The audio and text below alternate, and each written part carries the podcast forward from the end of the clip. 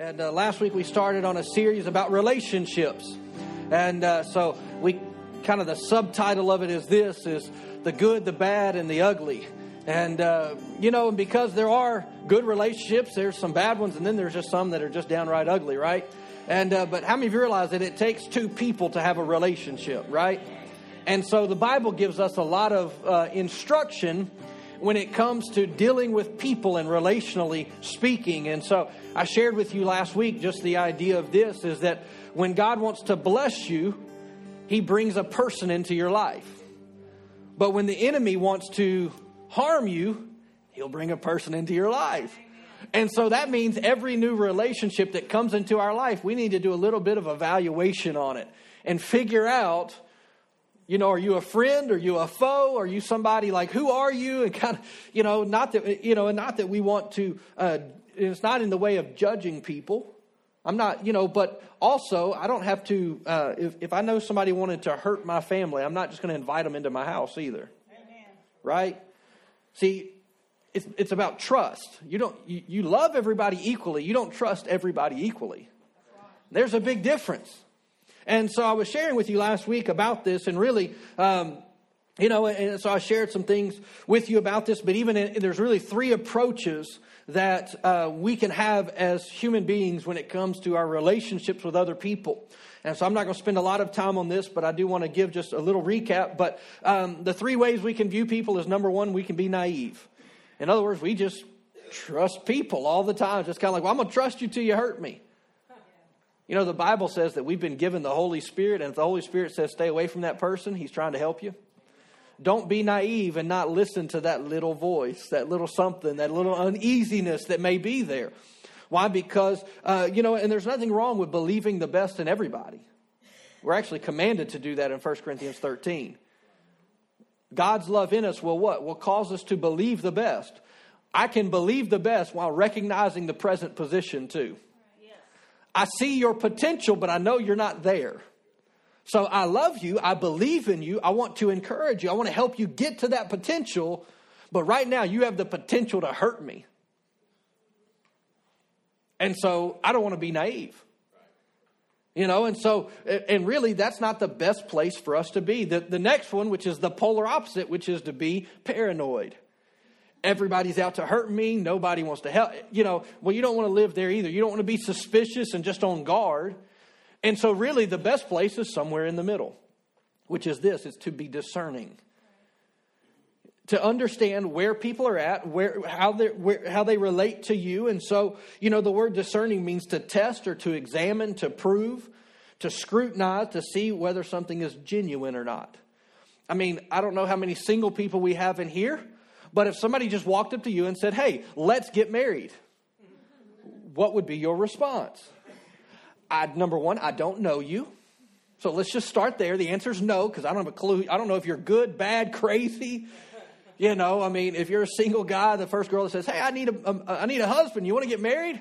No, because you're probably crazy. Like, you know, I mean, there's why? Because there there is a learning process. For me and Dara, we dated for four years before we got married. Well, I knew her a lot better after four years. She passed the crazy test because I didn't want to marry a crazy person, you know. And uh, so that was good. It's a good place to start. Um, you know, but there are some things in this way, though, that we need to be discerning about every relationship. And this isn't just about um, re- just male and female relationship. I mean every relationship we have. It doesn't matter if it's at work. It doesn't matter if it's friends. It doesn't, you know, last week I shared with you a uh, part of my story was there was a very specific point where the Lord told me I needed to distance myself from two of my closest friends.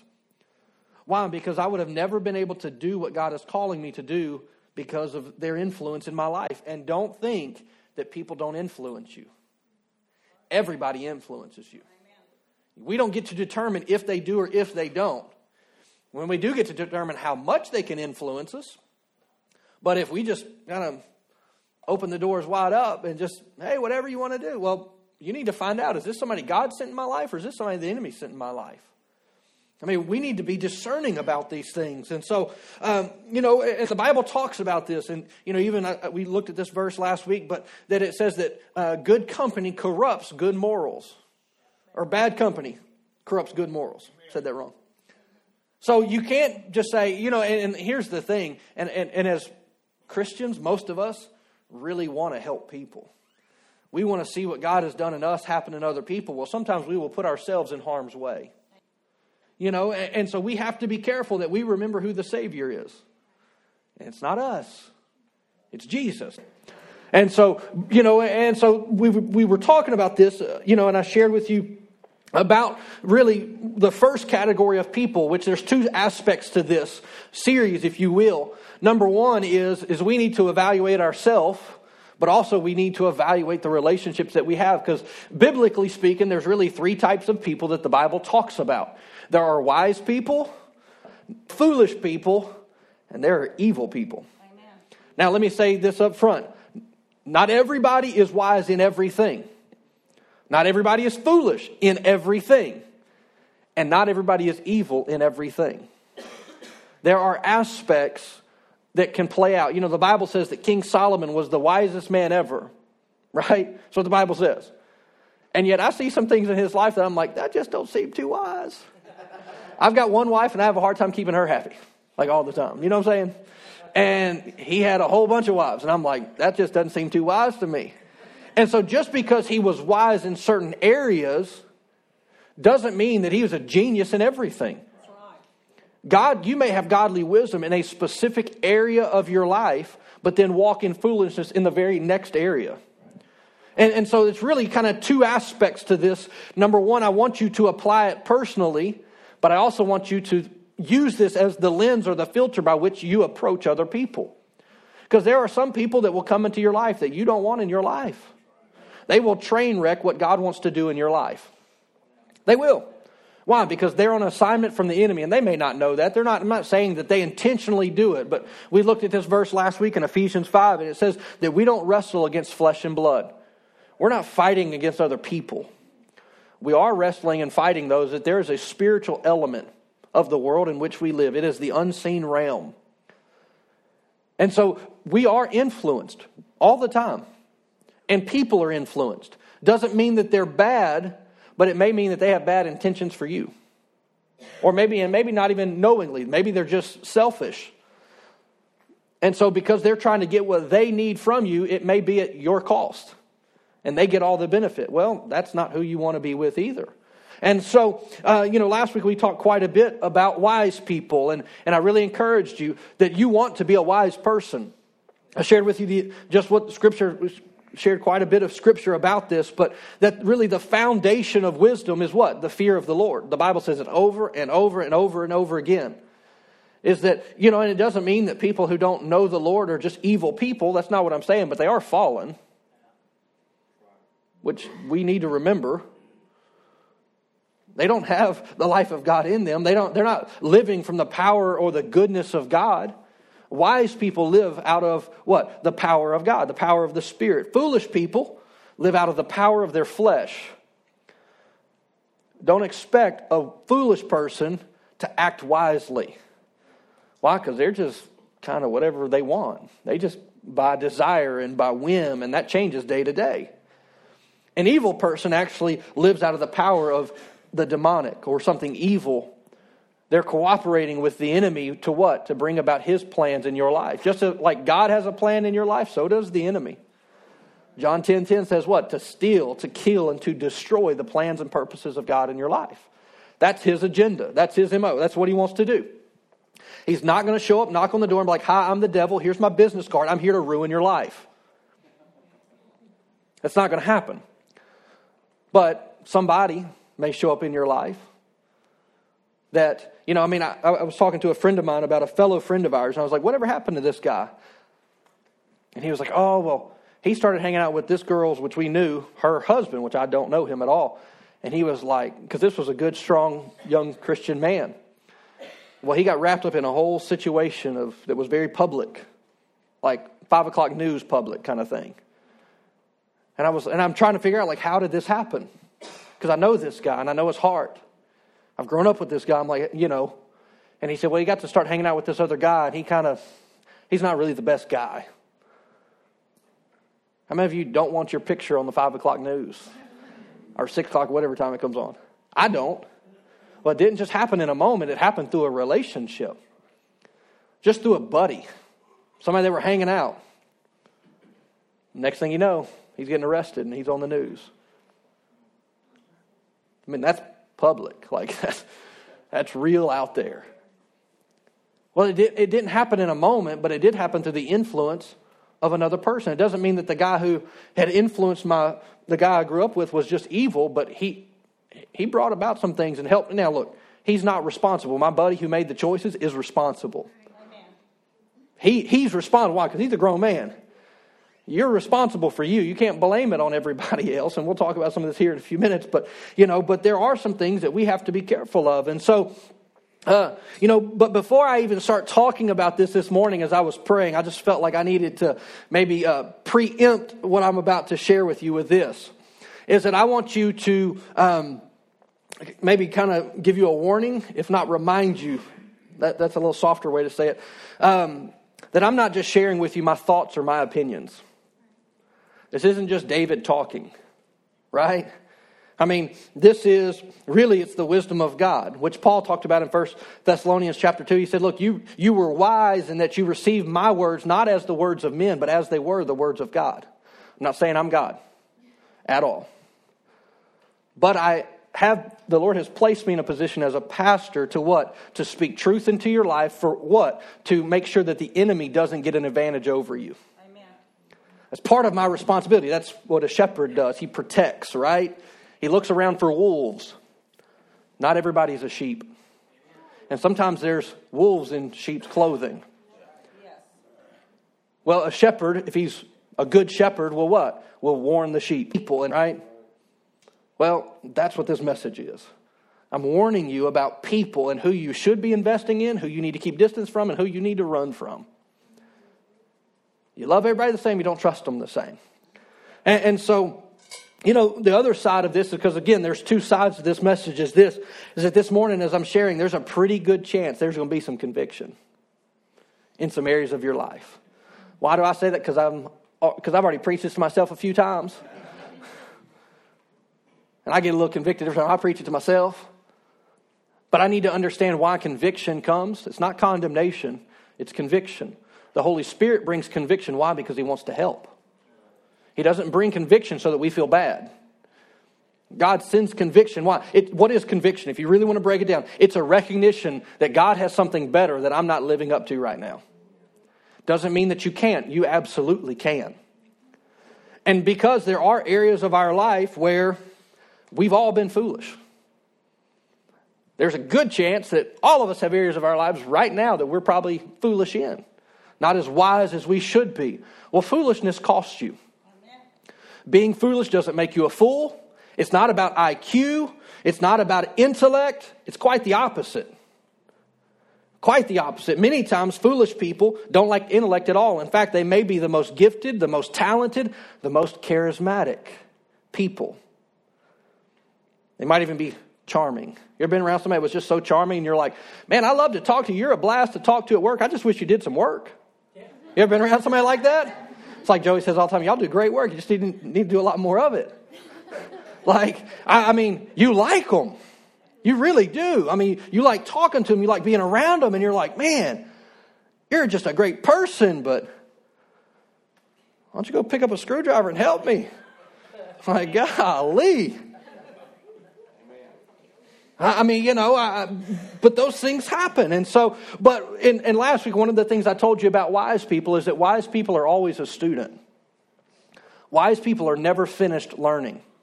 I gave you the thought, and it's just kind of a personal core value of mine in my own life is that I believe I can learn something from anybody. I don't care if it's somebody who runs a multi million dollar organization or if it's a homeless guy. I believe I can learn something from everybody. And because I have that approach, can.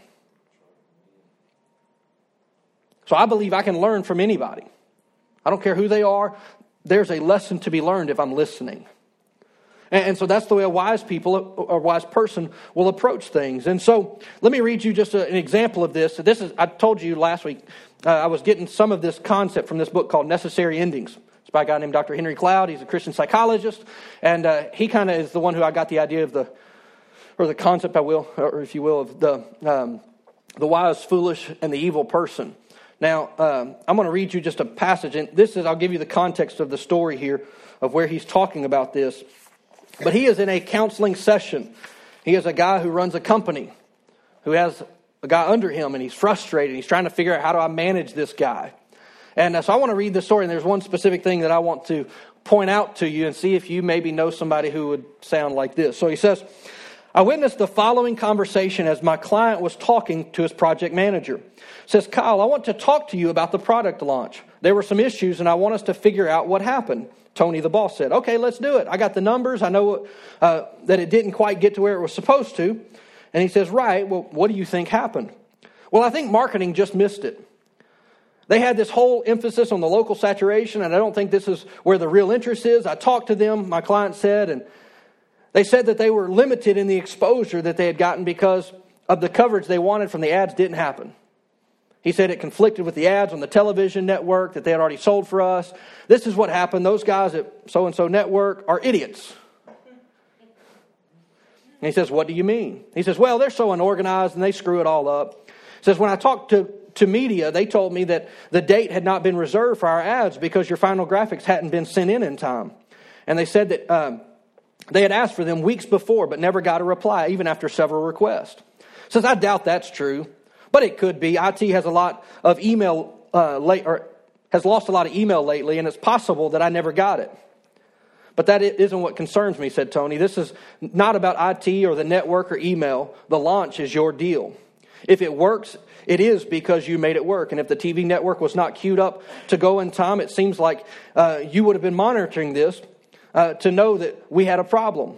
Well, if it, it says then, even if it were IT, you would have known it and been on top of it. As a result, we have really missed our numbers and it's going to affect a lot. I need better than this. But I can't control the network. I made sure the media uh, put it in the buy and that they uh, should have known and, should have known that it was not all nailed down. They should have seen this. Kyle, the boss says, media reports to you in this chain. This is yours. Yeah, but I did my part. If the galleys weren't there, uh, I had given them the time schedules and they had, uh, they should have caught it. Besides, that was the week that you pulled me off the work on net, for next week's or next year's catalog. I wasn't even here to be aware of what was going on. At this point, I interrupted the conversation. This is the psychologist, Dr. Cloud. And he says, I turned to Tony and asked him a very simple question Tony, how do you feel about this? He sighed and responded as hopeless. And he says, I see why. Seems like the problem is never in the room. You ever met somebody like that? Every time there's a problem, whoever is responsible doesn't happen to be there. You know, I, I kind of have a joke because some of you know this, but I do electrical work, and so I always make the joke. I always blame whoever's not there that day. Yeah. You know, it's like, who's not here? That's their fault. It's got to be their fault. If they were here today, you know, we could talk to them, but they're not here. You know, it's a cover up, right? I mean, I remember when I was in school, I wouldn't do my homework. Oh, well, you know, I didn't, this happened or that happened. Dog ate my homework, you know, whatever the case may be. And I just had an excuse. Oh, my mom's got it. I left it in her car. Why don't you go call your mom? One of my teachers called my bluff one time, and I was like, dang it.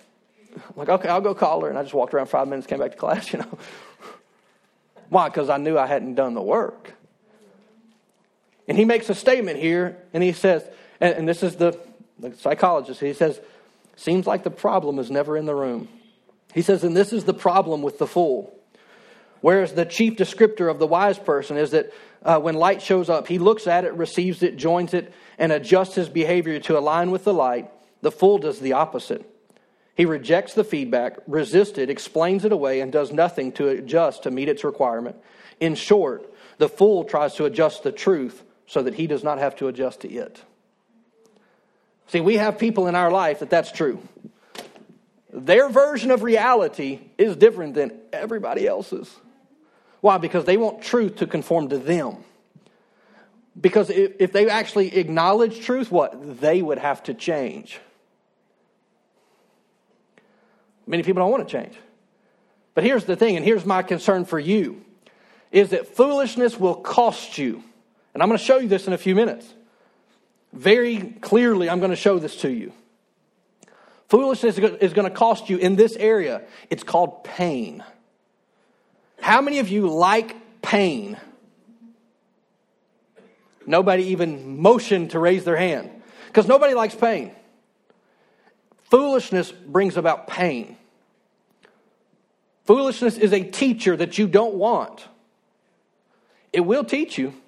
But the problem is, if you don't learn the lesson, it just keeps teaching, it just keeps teaching. It just keeps, why? Because you're going to get your head beat in over and over and over. So let me sh- shift to the other side of our discussion this morning. What happens when you're dealing with a fool? You might as well go bang your head against a wall. And there comes a point where it's no longer their fault. Why? Because you're the one banging your head against the wall. And unfortunately, I feel especially um, qualified to speak on this. Why? Because I was a youth pastor for nearly a decade. I don't know if anybody is more foolish in life than a teenager. Now, you may be a teenager in here and you're like, man, you're just, I told you, conviction. It's the Holy Spirit. just submit to the Holy Spirit and we're going to be okay. But why? Because many times, I mean, even in our development as human beings, the last thing to develop in our brain is what? The ability to project long term effects. Right? I mean, I was always broke and never able to buy stuff when I was a teenager. Why? Because as soon as I got money, I went and spent it, not thinking, hey, I may want to buy something tomorrow. Oh, no, I got money. It's burning a hole in my pocket. I need to go do something with it today. And then tomorrow, I'm like, Mom, I need some money. I need, and Mom, I need gas money.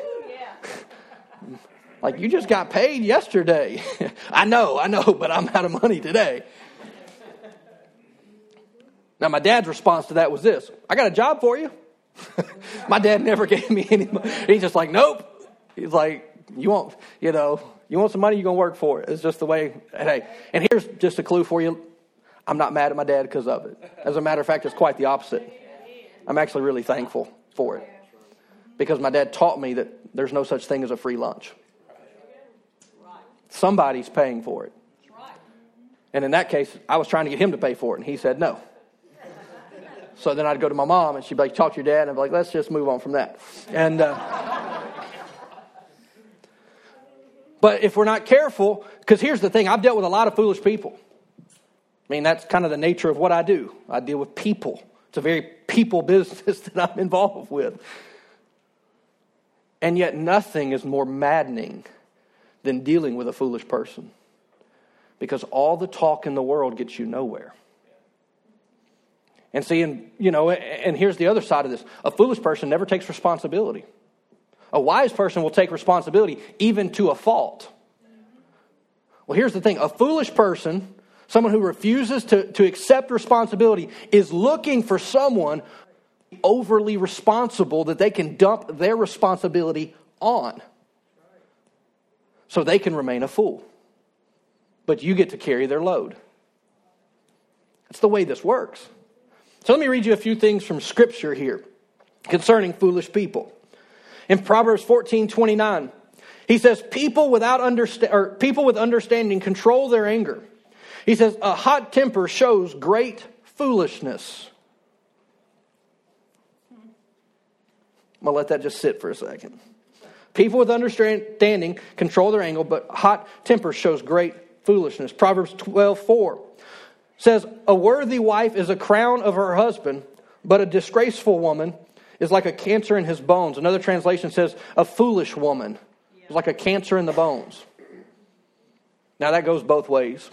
It's not just saying that that's just a husband can be that to his wife too if he's foolish. Proverbs 14:1 says a wise woman builds her home but a foolish woman tears it down with her own hands. A wise woman or a wise man, this is unisex, it's not just man or builds his house, builds her house. A foolish one will tear it down with their hands. Let me say it another way. A wise person builds their home with their words. A foolish person tears it down brick by brick by their words. Ladies, if you want to build up your man, what? His number one need is what? Respect, honor, that's a number, that's a number one thing for men. If you want your man to do the dishes, tell him he does the dishes better than anybody on the planet. Just praise him. man, you mop the floor like no, like there should be an Olympic sport for mopping the floor because you would be a gold medalist. Like, I mean, it's amazing. Now, let me just add this, ladies, don't be manipulating your husband because that's sinful. But at the same time, that's the best amen I got all day.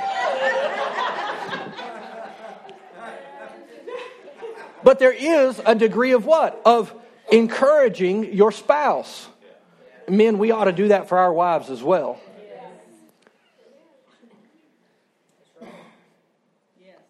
We, why? Because we need to build. And the Bible says a wise person will build their house with their hands. A foolish person will tear it apart. And they'll want to blame somebody else. I believe many marriages fail because no one wants to take responsibility for their own actions. Not, they just want to point the finger. No, it's your fault, it's your fault, it's their fault. As long as everybody else is pointing at somebody else, there's nobody, you know, the person is not in the room. You know what I'm saying? We don't discern that, hey, the, the enemy is at work. And foolishness comes in. Proverbs 19:3 says that people ruin their lives by their own foolishness. People ruin their lives by their own foolishness. He says, and then they are angry at the Lord. Now, unfortunately, I've been around a lot of people who blame God. But the problem is, I know the story, and I've had to tell a few of them, this is your fault. Don't blame God for what you decided. Those are choices that you made. Those, you know, and, and that's hard to hear, and I understand that. But you cannot change what you do not acknowledge. God can't even help you change what you do not acknowledge. And, and so we have to have this understanding is that we can ruin our lives with foolishness. Wise people build it up, foolish people will tear it down.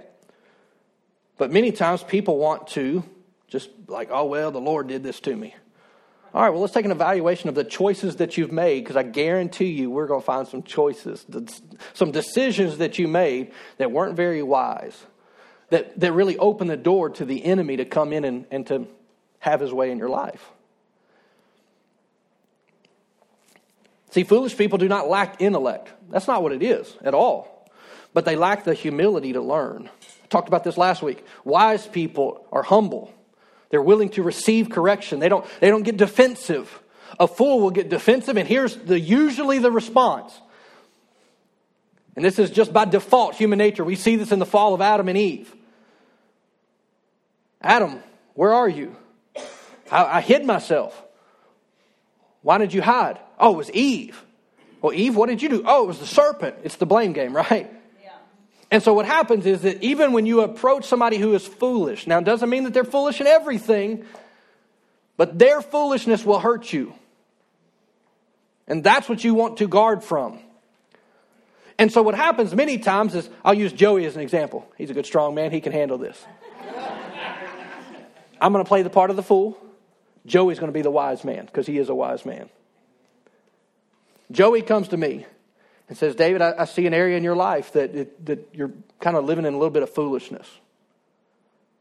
Here would be the, the response of a fool. Yeah, but you do.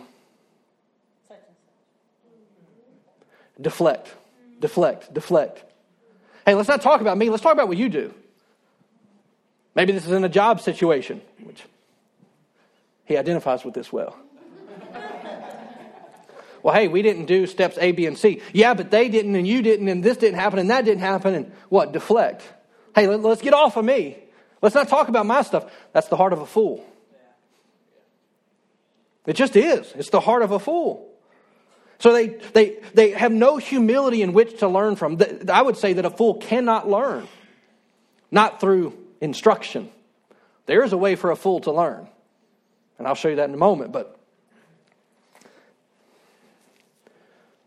See, the other thing about a foolish person is they'll have an excuse for everything. You may be this person. You have an excuse. I shared about this. There was a time in my life where I had excuses for everything until somebody called me on it, and then I had a choice, which thankfully I was willing to listen to wisdom before it got beat into me. I know this is real encouraging this morning. It's just See, fools don't like discipline, they don't like order, they don't like responsibility. That's the mark of a fool. Fools like chaos. Why? Because they can do whatever they want. There is no standard. That's the reason that in our culture, in our society today, there is no such thing as absolute truth. But that's why we have more knuckleheads running around than ever. Why? Because there is no standard. You can't keep me to a standard. You can't hold me at a level.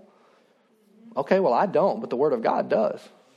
I didn't set the standard. I'm just trying to live by it. And so I want to be a wise person. I don't want to be foolish. What foolishness really is, is this it's a lack of growth, and ultimately, it's a lack of maturity. And I'll show you why I say this here in just a few moments. But uh, although sometimes, you know, I mean, I've heard people say, Oh, I'm not going to listen to anybody. I'm going to, I'm going to, I, I want to go to the school of hard knocks. There's a reason they call it hard knocks. And typically, those hard knocks happen on your head, right? I mean, that's foolishness. I refuse, you know, I said it this way last week, is that you want to let other people pay your dumb tax. Right? Let other let people's foolishness, other people's foolishness teach you that wasn't wise. Don't want to do that. I told you this last week. One of the guys that speaks into my life has a saying that I, I just like. He says there's two ways to learn mentors and mistakes. So if you learn from a mentor, that's wise. If you learn from your mistakes, that's foolish.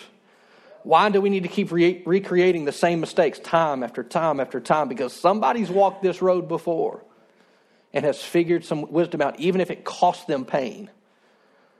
So I, I asked you a little while ago, how many of you like pain? Nobody raised their hand. Here's what I'm telling you if you walk in foolishness, pain is inevitable.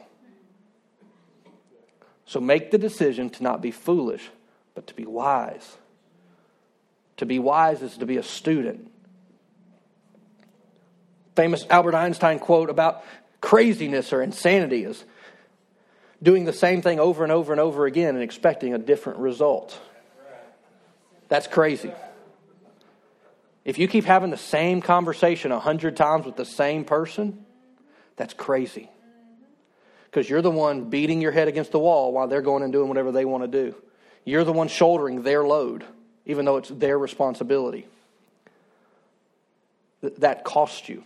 It costs you your strength. It costs you your joy. It costs you your spiritual life. Why? Because someone else is overburdening you with a load that is not yours to carry. Now, let me read you a couple verses because, well, I said this a moment ago, now I'm going to, say it again, but I'm going to back it up with some scripture this time. Is that foolish people will only, only learn through pain. That's it. Now, I don't want to be a foolish person. I don't like pain, but here in Proverbs chapter 1, verse 7, it says, Fear of the Lord is the foundation of true knowledge, and fools despise wisdom and discipline. They don't just dislike it, they despise it. They totally reject it. Proverbs 22, 15 says, A youngster's heart is filled with foolishness. But physical discipline will drive it far away. That's the first memory verse that I ever had growing up. Why? Because when my parents spanked me, guess what they were saying? Foolishness is bound up in the heart of a child, but the rod will drive it far from them. I never forgot the verse, I tell you. I heard that verse too many times. Foolishness is in the heart of a child. But says here, physical discipline will drive. Now, I know that's not popular in our culture, but how's that working for us? I saw a video yesterday on the internet of a kid who was just going berserk on a teacher. Crazy berserk on a teacher. Screaming, yelling, throwing stuff, threw stuff at the teacher, and the teacher went and sat down in their chair because they were afraid. That's an undisciplined child. And unfortunately, that's the norm in our culture where our teachers are more afraid than the students. That's, I have a sister who's a teacher. That's the truth. Teachers are afraid to go to the principal about an unruly student as fear of retribution of what will happen. Why is that? Because 30 years ago we said, hey, we don't need to discipline kids anymore. We can talk it out of them. No, you can't. You cannot talk foolishness out of the heart of a kid. You can't talk foolishness out of the heart of a grown person. You can't. Now, here's the thing. I mean, obviously, and I, look, I don't know what your opinions are. My opinion sticks with the Bible.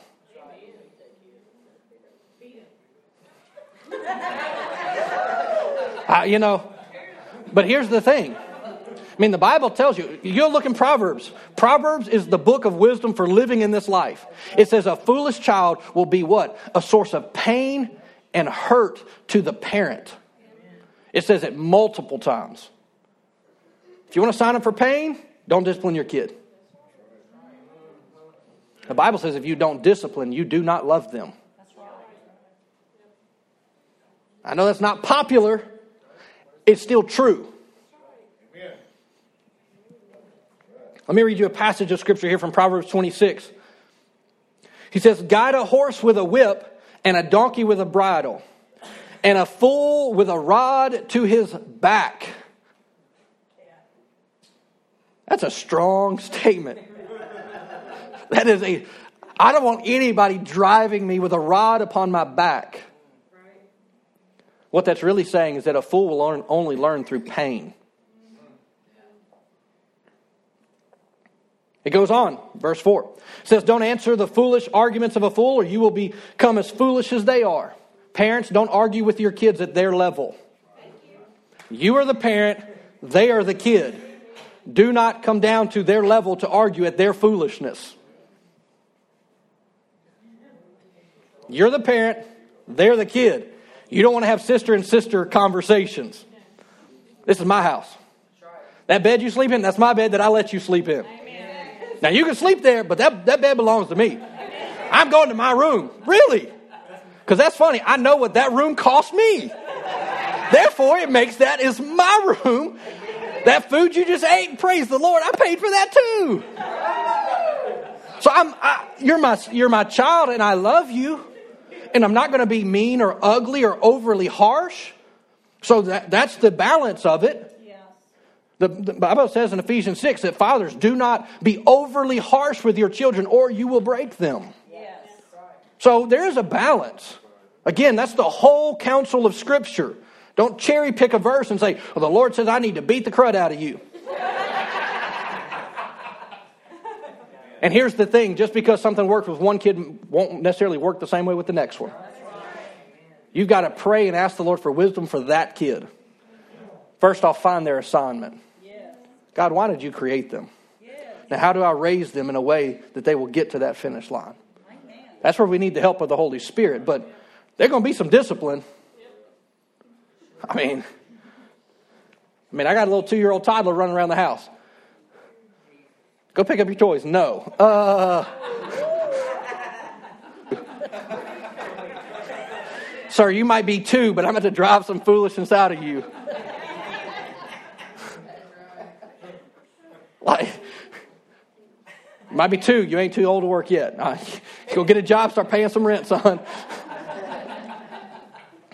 Anyhow, that was a little rabbit trail. We're back. Verse 5.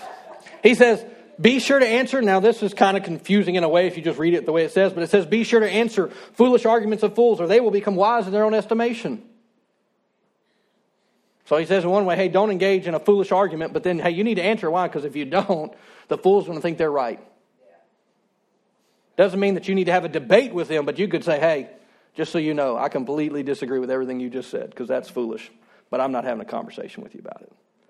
Because it's just going to wear me out, and I'm going to get mad, and you're just going to go on about your day. And I'm not going to let you rob my joy. I'm not going to let you take my strength today. Verse 6, he says, Trusting a fool to convey a message is like cutting off your own feet or, by, or, or drinking poison. Hey, would you go tell so and so? They're going to skew it. You better go talk to whoever. Don't trust them. Verse 7 says, A proverb in the mouth of a fool is as useless as a paralyzed leg. I don't think I need to expound on that. It's pretty clear, I think. He says, honoring a fool is as foolish as tying a stone to a slingshot. Now, how many of you realize how a slingshot's supposed to go? You pull the rock back, you let it go, and what happens? The rock's supposed to go. If you tie the rock to the slingshot, you let it go, guess what? Bam. School of Hard Knocks is coming right for your forehead. That's what's happening. This is my personal favorite one. That just makes me kind of laugh. But says a proverb in the mouth of a fool is like a thorny branch brandished by a drunk. Think of a drunk person walking around holding a rose stem and they're just swinging it like crazy. Are you going to step close to them? Are you going to keep your distance? When you step close to a fool, they're swinging a thorny branch. Be careful. Verse 10 An employer who hires a fool or a bystander is like an archer who shoots at random. It's totally a chance. They may be good, they may not be, but mm, I don't know. Verse 11. This is probably one of the more gross scriptures in all of the context of Scripture, but it says, A dog returning to its vomit is so a fool re- repeats his foolishness. They just repeat their foolishness. So foolish people only learn through pain, consequences. I said this a moment ago, but please let somebody else pay your dumb tax. And please don't pay it for somebody else. Don't put yourself in a place to pay somebody else's dumb tax.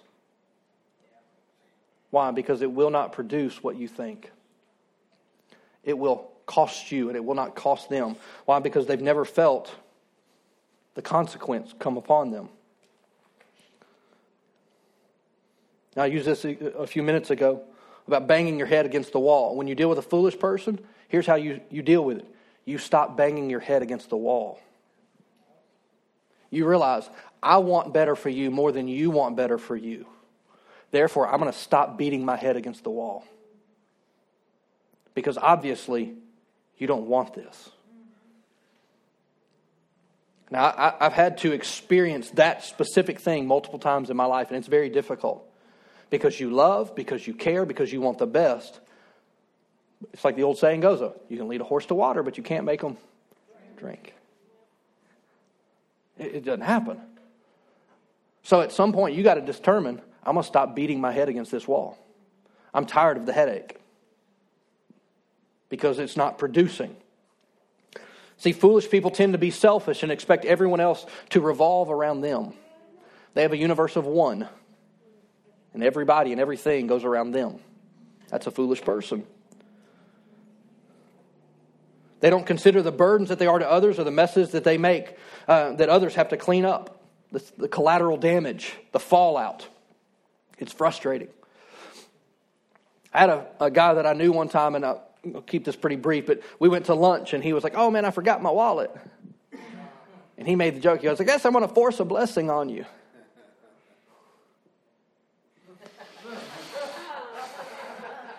And then it happened again. The third time, you better go find some dishes to wash, buddy.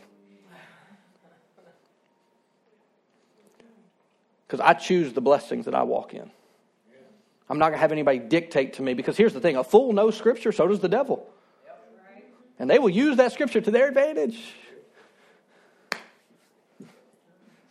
To what? To play on your good heart. I said this last week, I'll say it again. Your good heart will betray you. It will. Because you love people, because you want the best for them, because you're believing God for them, because you've been praying for them, and, and you've been wanting better for them, and they just don't want it for themselves.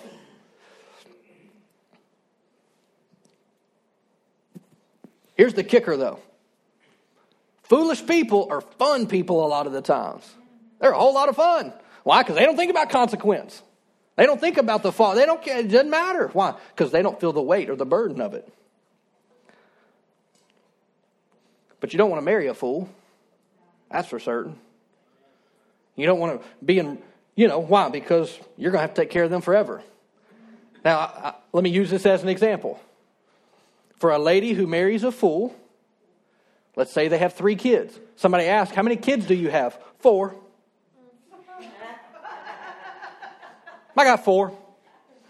I got three kids and my husband. Husbands and wives, well, what happens? The husband has now been demoted to the level of child. They are no longer equals. You think that's a good home? You think that's a happy wife? I mean, we were watching the marriage conference a couple weeks ago, and Jimmy Evans told a story that, or no, it wasn't Jimmy Evans. Who was that? I was listening to something. I don't remember. But they had a chore chart, and the husband had less stars than the kids because he did less of his chores than the kids did. True story. That she's probably not a very happy wife. Why? Because she's got an extra kid when she thought she was getting a husband. That's foolishness. That's not who we're called to be. Sometimes it's foolishness is this is that it's a suffering person. I shared a little bit about this last week, but a selfish person is many times a suffering person, and they will use that as an excuse as to why they are the way they are. Well, I'm this way because of my mom. I'm this way because of this. I'm because this happened or because that happened. And there's excuses. You cannot change what you do not acknowledge, even with the help of God. And so suffering people will be what? They'll be a victim. It's never their fault. And they will play on our good heart over and over and over again.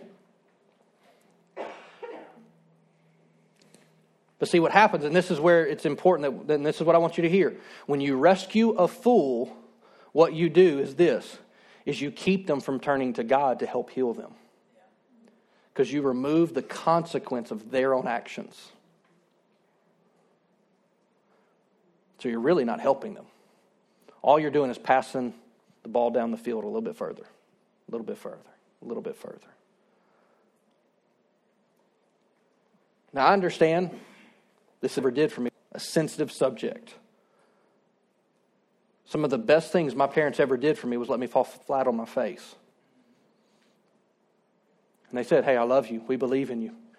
You're going to get over this. You're going to get past this but they let me fall sometimes. You know, when I learned to ride a bike, my dad didn't just run with me all the way down the street. At some point, he let go of the bike.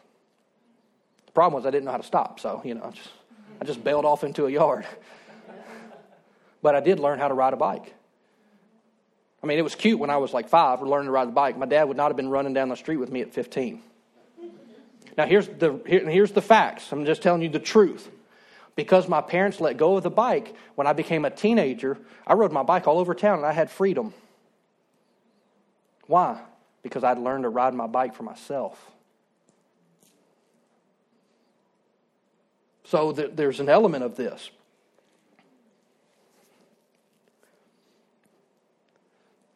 I've already kind of touched on this, but I'll just for clarity. How do you tell the difference between a wise and a foolish person? It's how they receive or respond to instruction and discipline? Do they listen to it or not? A wise person will listen and will make adjustments. A fool will listen and just keep doing the same thing. That's foolishness. That's crazy. It's insanity. The wise person will learn, the fool will excuse. Will always give excuses. Here's another statement. This comes out of Dr. Cloud's book, and he says, Anytime someone is foolish, there are consequences. The question is, is who is suffering the consequences of that foolishness? Are you suffering it for the fool, or are they feeling the weight of their own foolishness? So you have to give consequences back to them so that they can feel the pain of the choice that they had to not listen. I mean, I can tell my son over and over and over don't touch the stove, don't touch the stove, don't touch the stove, don't touch the stove. It's hot, it's hot, it's hot, don't touch the stove. At some point, he's going to touch the stove and figure out, hey, that really is hot. I'm not going to make him do it. I'm, I'm going to try to protect him all I can, but at some point, he's going to get burned. And he's going to realize, hey, dad knows what he's talking about. and why does dad know what he's talking about? Because he touched the stove himself. And he realized, that's hot. So you can teach or, or talk with a wise person, but it doesn't matter how much you talk with a foolish person, they won't listen. So you have to move from talking and start transferring the burden back to them so they can feel their consequences of their actions. So last week I told you with a fool, how do you deal with a fool? Well, in a relationship, you lean in. You get close. You spend time with them. Hey, I've got some questions I, I want to ask. I want to get your feedback on. Can I, can I take you to lunch? Huh? Yes, last week. You, you lean in with a wise person. With a fool or a foolish person, you limit your time. You limit it. You say, hey, you know, like I, I mean, I have people that I've known for years and years and years. I have a time limit on the conversation. I really do. They get 10 minutes and I'm done. Why? Because I could talk for three hours and in a month we're going to have the same conversation. And I know it. It's been going on for decades. Same conversation. Different story, different people, different scenario, same, same story. I've heard it, heard it, heard it. So I put limits.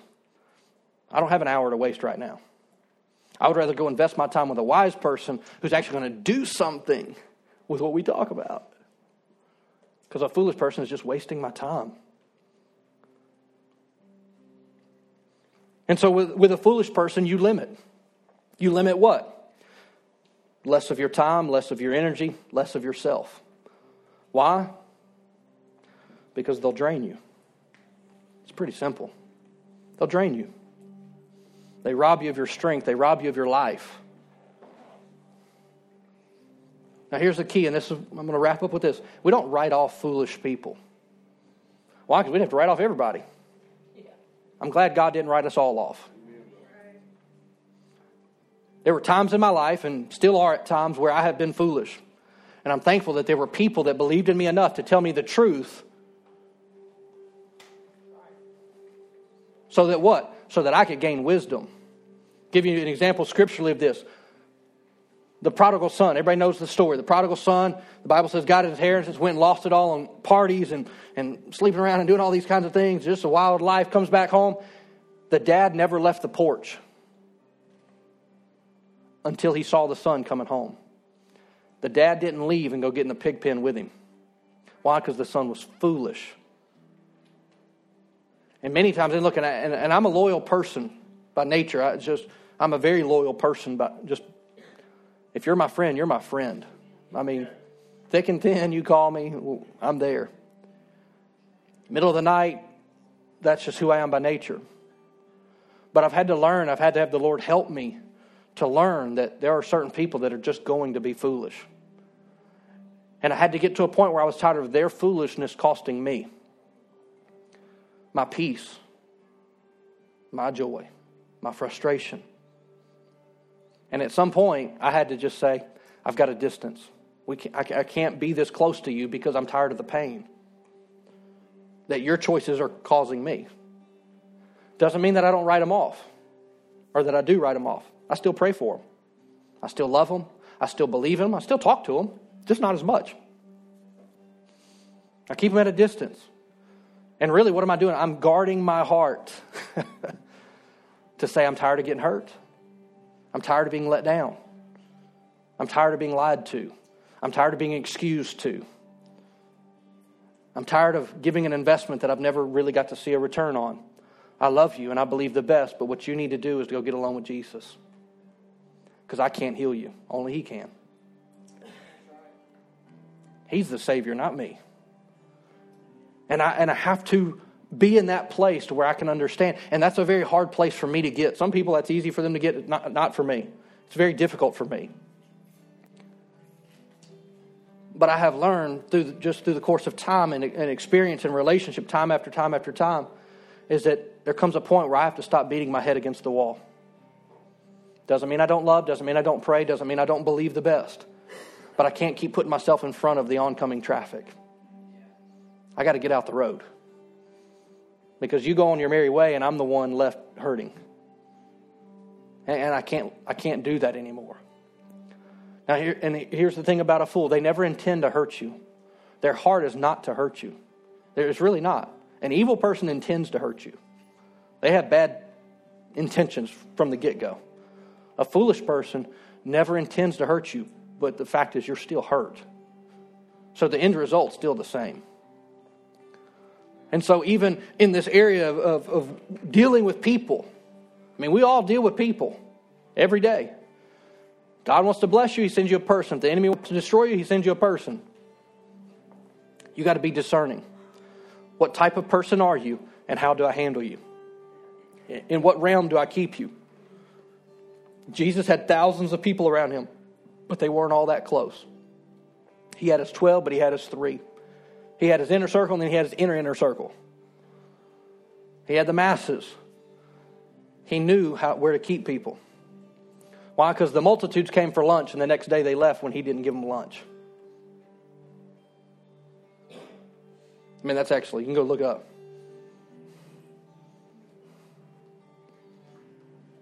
Fed the 5,000. The next day they're like, hey, we were here for the food, man. Where's the buffet? We're out. Why? Because Jesus says, oh, unless you start eating of my flesh and drinking of my, they're like, whoa, that's weird, which kind of is weird until you understand what he's talking about. And they all left. Why? Because they weren't really there for him, they were there for them. And many people in our lives are there for them, not for us. To give up. So we've got to learn and, and ask the Holy Spirit to help us. And look, and there's times where I'm ready to give up on folks. I'm like, I'm done, I'm done, I'm done, I'm done. And the Lord says, not yet. And I'm like, oh no, I said I'm done. I'm done. and the Lord will say, no. But then there's other times that the Lord will say, it's time. And I say, no, no, no, no, no, not yet. Yeah, no, no. No. He says, it's time. You got to let that relationship, you got to distance yourself. You got to get away from it. Some of the most di- difficult decisions I've ever made are those. But today I'm thankful that I did. Because the price that I was paying, many times I didn't realize the price I was paying and what it was actually costing me to be in that friendship or that have that connection with that person. And it's like, man, I still love you and I'll be here for you. But it's on my terms, not on your terms. And this is what I can give you. So I just want to encourage you this morning. People aren't bad. People aren't the problem. We don't wrestle against flesh and blood. But there is the enemy at work. And if he can use people, he will. So we want to be discerning of people around us. There's a difference between discerning and judging.